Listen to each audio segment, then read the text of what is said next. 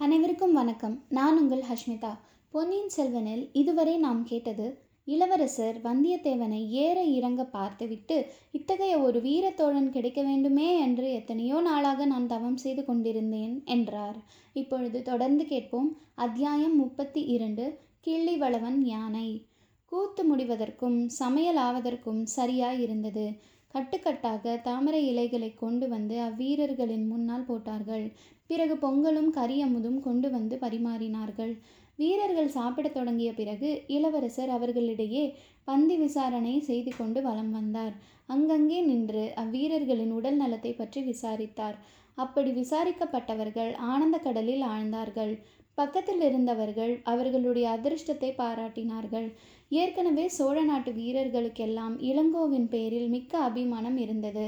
சமீபத்தில் அந்த அபிமானம் பன்மடங்கு பெருகியிருந்தது.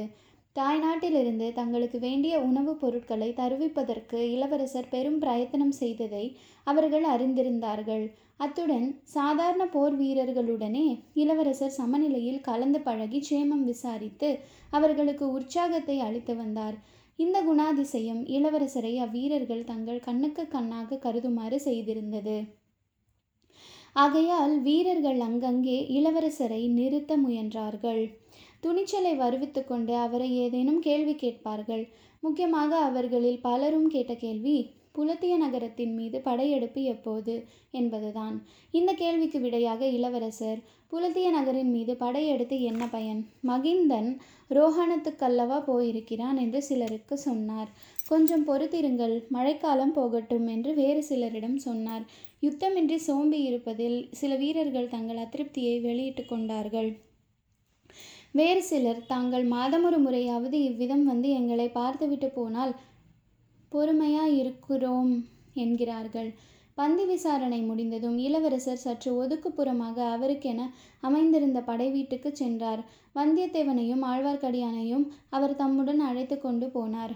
இந்த வீரர்களின் உற்சாகத்தை பார்த்தீர்கள் அல்லவா? தஞ்சையிலிருந்து மட்டும் தகுந்த ஒத்துழைப்பு கிடைத்திருந்தால் இதற்குள் இந்த இலங்கை தீவு முழுவதும் நம் வசமாயிருக்கும் அருமையான சந்தர்ப்பம் வீணாகி போய்விட்டது. இங்கே மழைக்காலத்தில் யுத்தம் நடத்த முடியாது. இன்னும் மூன்று நாலு மாதம் நம் வீரர்கள் சும்மா இருக்க வேண்டியதுதான் என்று சொன்னார்.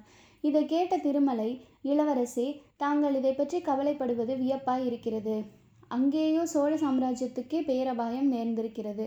விஜயாலய சோழர் சாபித்த ராஜ்யம் பராந்தகராலும் சுந்தர சோழராலும் பல்கி பெருகிய மகாராஜ்யம் உள் அபாயங்களில் நாள் சின்ன பின்னமாகிவிடும் போல் இருக்கிறது என்றான். ஆம் ஆம் நீங்கள் இருவரும் முக்கியமான செய்தி கொண்டு வந்திருக்கிறீர்கள். நான் என்னுடைய அற்ப வே கவலையை வெளியிட்டு கொண்டிருக்கிறேன். நல்லது. இப்போது நீங்கள் சொல்ல வேண்டியதையெல்லாம் விவரமாக சொல்லுங்கள்.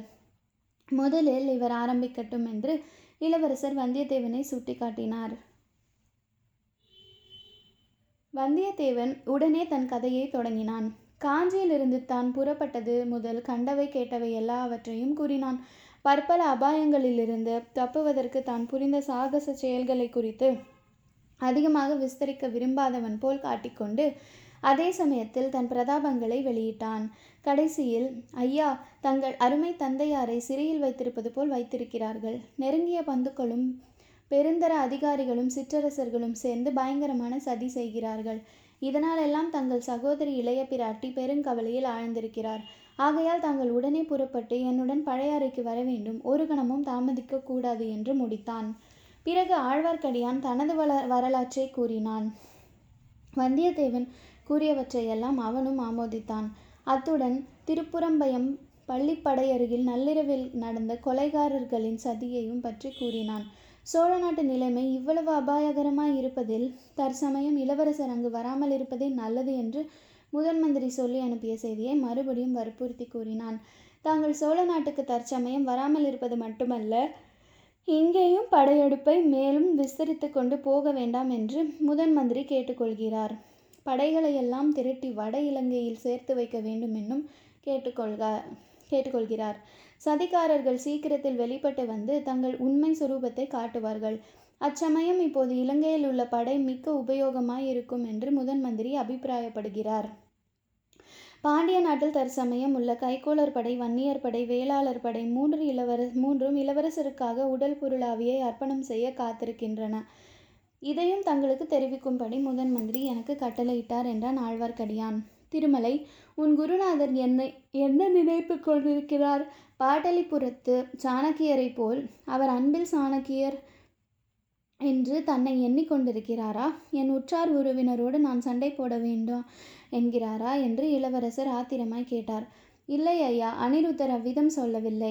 ஆனால் சக்கரவர்த்திக்கு விரோதமாக சதி செய்கிறவர்களை சாம்ராஜ்யத்துக்கு துரோகம் செய்ய முயற்சி தொடங்கியிருப்பவர்களை சமயம் பார்த்து தண்டிக்க வேண்டும் என்கிறார். அதற்கு உதவி புரிவது தங்கள் கடமை அல்லவா என்றான் திருமலை. அதற்கு நான் எப்படி அதிகாரியாவேன்? சதி நடப்பது உண்மையானால் அதற்கு தக்க நடவடிக்கை எடுக்க வேண்டியது சக்கரவர்த்தி அல்லவா? என் தந்தையின் கட்டளையின்றி நான் எப்படி இந்த காரியத்தில் பிரவேசிக்க முடியும் என்றார் இளவரசர். வந்தியத்தேவன் இப்போது குறுக்கிட்டு இளவரசே தங்கள் தந்தை இப்போது சுவாதீனமாய் இல்லை. பழுவேட்டரையர்கள் அவரை சிறை வைத்திருப்பது போல் வைத்திருக்கிறார்கள். யாரும் நெருங்க முடியாதபடி அரண்மனைக்குள்ளே வைத்திருக்கிறார்கள். தங்கள் தமையனாரோ தஞ்சைக்கு வருவதில்லை என்று விரதம் வைத்து கொண்டிருக்கிறார். இந்த நிலைமையில் சாம்ராஜ்யத்தை பாதுகாப்பது தங்கள் பொறுப்பல்லவா உடனே பழையாறைக்கு வர வேண்டியது தங்கள் கடமை அல்லவா? என்றான். இளவரசர் பழையாறைக்கு வர வேண்டிய அவசியம் என்ன? அதுதான் எனக்கு தெரியவில்லை என்றான் ஆழ்வார்க்கடியான். இளவரசர் சற்று சிந்தனையில் ஆழ்ந்திருந்துவிட்டு மண்ணாசை மிக பொல்லாதது.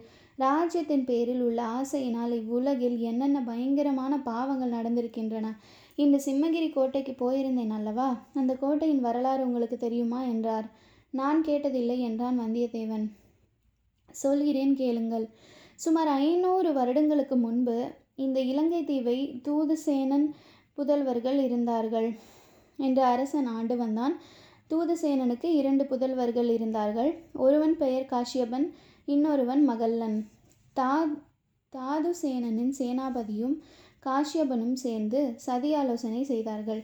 காஷ்யபன் தன் சொந்த தந்தையை சிறையில் அடைத்துவிட்டு சிங்காதனம் ஏறினான். மகல்லன் கடல் கடந்து தமிழ்நாட்டுக்கு ஓடிப்போனான். சில நாளைக்கு பிறகு தாதுசேனனின் சிறையை சுற்றி சுவர் எழுப்பி அடைத்து அவனை கொன்றுவிட்டார்கள். இந்த கொடூர பாவத்தை செய்த காஷ்யபனுக்கு தன் சகோதரன் மகளன் திரும்பி வந்து பழிக்கு பழி வாங்குவான் என்று பீதி உண்டாகிவிட்டது. அதற்காக வந்த சிம்மகிரி குன்றுக்கு வந்தான். செங்குத்தான குன்ற ஆகையால் பகைவர்கள் அதன் பேரில் ஏறி கோட்டையை பிடிப்பது இயலாத காரியம் என்று நினைத்தான். இம்மாதிரி பதினெட்டு வருஷம் ஒளிந்து வாழ்ந்திருந்தான். கடைசியில் ஒரு நாள் மகளன் தன் உதவிக்கு பாண்டியராஜாவின் சைன்யத்தை அழைத்து கொண்டு வந்து சேர்ந்தான். சிம்மகிரி கோட்டையை அணுகினான். அச்சமயத்தில் காஷ்யபனின் புத்தி பேதலித்து விட்டது. அத்தனை வருஷம் கோட்டையில் ஒளிந்திருந்தவன் அசட்டு தைரியத்துடன் வெளிவந்து போராடி இருந்தான். அப்பேற்பட்ட பாதகன் தந்தையை கொன்ற பாவி கட்டிய கோட்டையில் சில அற்புதமான வர்ண சித்திரங்கள் இருந் இருக்கின்றன. இன்று சீன யாத்ரீகர்களுடன் போயிருந்து போய் போது பார்த்தேன். அடடா! அந்த சித்திரங்களின் அழகை என்னவென்று சொல்வது? பல நூறு வருஷங்களுக்கு முன்பு எழுதியவை. ஆனால் இன்றைக்கும் சிறிதும் வர்ணம் மங்காமல் புத்தம் புதிய சித்திரங்கள் போல் இருக்கின்றன. ஐயா நான் ஒரு கேள்வி கேட்கலாமா? என்றான் ஆழ்வார்க்கடியான். தயக்கம் ஏன் தாராளமாய் கேட்கலாம்? சிம்மகிரி கோட்டை இன்னும் பகைவர் படைகளின் வசதியிலே தானே இருக்கிறது? ஆமாம் அதை கைப்பற்றும் முயற்சியை இப்போது தொடங்கும் உத்தேசம் எனக்கில்லை. அதனால் வீணான உயிர் சேதம் ஏற்படும். அதை பற்றி நான் கேட்கவில்லை ஐயா. பகைவர் கோட்டைக்குள் தாங்கள் பிரவேசித்தது உசிதமா என்று கேட்டேன். சீன யாத்ரிகர்களுக்கு யானை பகனாக தாங்கள் போக வேண்டிய அவசியம் என்ன நேர்ந்தது? யானையின் கழுத்தில் தங்களை பார்த்ததும் என் கண்களை நம்புவதா இல்லையா என்று சந்தேகம் எனக்கு ஏற்பட்டுவிட்டது. தங்களுடைய புருவத்தின் நெரிப்பை பார்த்ததும் சந்தேகம் தெளிந்து நிச்சயப்படுத்தி கொண்டேன். இப்படி தங்கள் உயிருக்கு அபாயத்தை ஏற்படுத்தி கொள்ளலாமா? என் உயிர் மட்டும் அல் அவ்வளவு உயர்ந்ததா திருமலை? எத்தனை சோழ நாட்டு வீரர்கள் இந்த இலங்கையில் வந்து உயிரை விட்டிருக்கிறார்கள்? அவர்கள் போர்க்களத்தில் உயிர் துறந்தார்கள். தாங்கள் அனாவசியமாக தங்களை அபாயத்துக்கு உள்ளாக்கி கொண்டீர்கள். அனாவசியமில்லை. இரண்டு காரணங்கள் உண்டு. சிம்மகிரி சித்திரங்களை பார்க்க வேண்டுமென்ற ஆசை எனக்கு வெகு நாளாக இருந்தது. அந்த ஆசையை இன்று பூர்த்தி செய்து கொண்டேன். இளவரசே இன்னொரு காரணம். பார்த்திப பல்லவர் திருகோணமலையில் வந்து இறங்கின உடனே எனக்கு செய்தி கிடைத்தது. அவரை இன்று பார்க்க விரும்பவில்லை. ஏனெனில் ஏனெனில் மாதோட்டத்துக்கு முதன் மந்திரி வந்திருக்கிறார் என்பதும் எனக்கு தெரியும். அவரிடமிருந்து செய்தி வரும் என்று எதிர்பார்த்தேன். இரண்டு மூத்தவர்களிடமிருந்து செய்தி வந்தால் முதலில் கிடைக்கிற செய்தியின்படியே தான் நான் நடந்தாக வேண்டும். வந்தியத்தேவன் ஆஹா அப்படி சொல்லுங்கள். என் கட்சிதானே ஜெயித்தது? என்று குதூகலித்தான். அரசே இவன் தங்களை தந்திரத்தினால் தான் ஏமாற்றி விட்டான் அவன் ஏமாற்றவில்லை. நானாகவே ஏமாந்தேன். உன்னை அழைத்து வருவதற்கு வைத்திருந்த வீரனை இவன் குதிரை மேலிருந்து தள்ளிவிட்டு அக்குதிரை மீது தானேறி கொண்டு வந்ததை நான் கவனித்து விட்டேன். இவனுக்கு ஒரு பாடம் கற்பிக்க விரும்பினேன். நல்ல பாடம் கற்பித்தீர்கள். ஒவ்வொரு பாடமும் ஒரு மடங்கு நிறை இருக்கும். இப்போது நினைத்தாலும் என் முதுகும் மார்பும் வலுக்கின்றன. ஓலை கொண்டு வந்த தூதனை இப்படித்தானா நடத்துவது? போனால் போகட்டும். தாங்கள் மட்டும் என்னுடன் பழையாறைக்கு வருவதாயிருந்தால் எனக்கு ஒரு பழைய பாடல் ஞாபகம் வருகிறது திருமலை. என் முன்னோர்களில் பெருங்கிள்ளி வளவன் என்று ஒரு மன்னன் இருந்தார். அவரிடம் ஒரு அதிசயமான யானை இருந்தது. அதன் ஒரு கால் காஞ்சியில் இருக்கும் இன்னொரு காலினால் தஞ்சையை மிதிக்கும். மற்றொரு கால் இந்த ஈழ நாட்டை மிதிக்கும். நாலாவது கால் உறையூரில் ஊன்று நிலைத்திருக்கும். கட்சி ஒரு கால் மிதியா ஒரு காலால் தத்து நீர் தன் தஞ்சை தான் மிதியா பிற்றையும் ஈழம் ஒரு கால் மிதியா வருமே நம் கோழியர் கோக் கிள்ளி களிறு. என்று அற்புதமான கற்பனையுடன் ஒரு புலவர் பாடியிருக்கிறார். இந்த இலங்கையில் மந்தை மந்தையாக ஆயிரம் ஆயிரம் யானைகள் இருக்கின்றன. இருந்து என்ன பயன்? புலவருடைய கற்பனை யானையைப் போல் ஒரு யானை இருந்தால் நானும் ஒரே சமயத்தில் காஞ்சியிலும் பழையாறையிலும் மதுரையிலும் இலங்கையிலும் இருக்கலாம் அல்லவா? புலவரின் யானையை பற்றி கேட்டதும் வந்தியத்தேவனும் ஆழ்வார்க்கடியானும் விழுந்து விழுந்து சிரித்தார்கள். அப்படிப்பட்ட யானை தான் இல்லையே தாங்கள் என்ன செய்ய போகிறீர்கள்? என்று திருமலை கேட்டான். சந்தேகம் என்ன? பழையாறைக்கு வருவதென்று தான் முடிவாகிவிட்டதே என்றான் வந்தியத்தேவன். உங்கள் சண்டையை கொஞ்சம் நிறுத்தி வையுங்கள். நாளை அனுராதபுரம் போவோம். அங்கே பார்த்திப பல்லவரை நான் எப்படியும் சந்தித்தாக வேண்டும். அவர் சொல்வதையும் கேட்டுவிட்டு தான் முடிவு செய்ய வேண்டும் என்றார் இளவரசர். தொடர்ந்து கேளுங்கள். நன்றி வணக்கம்.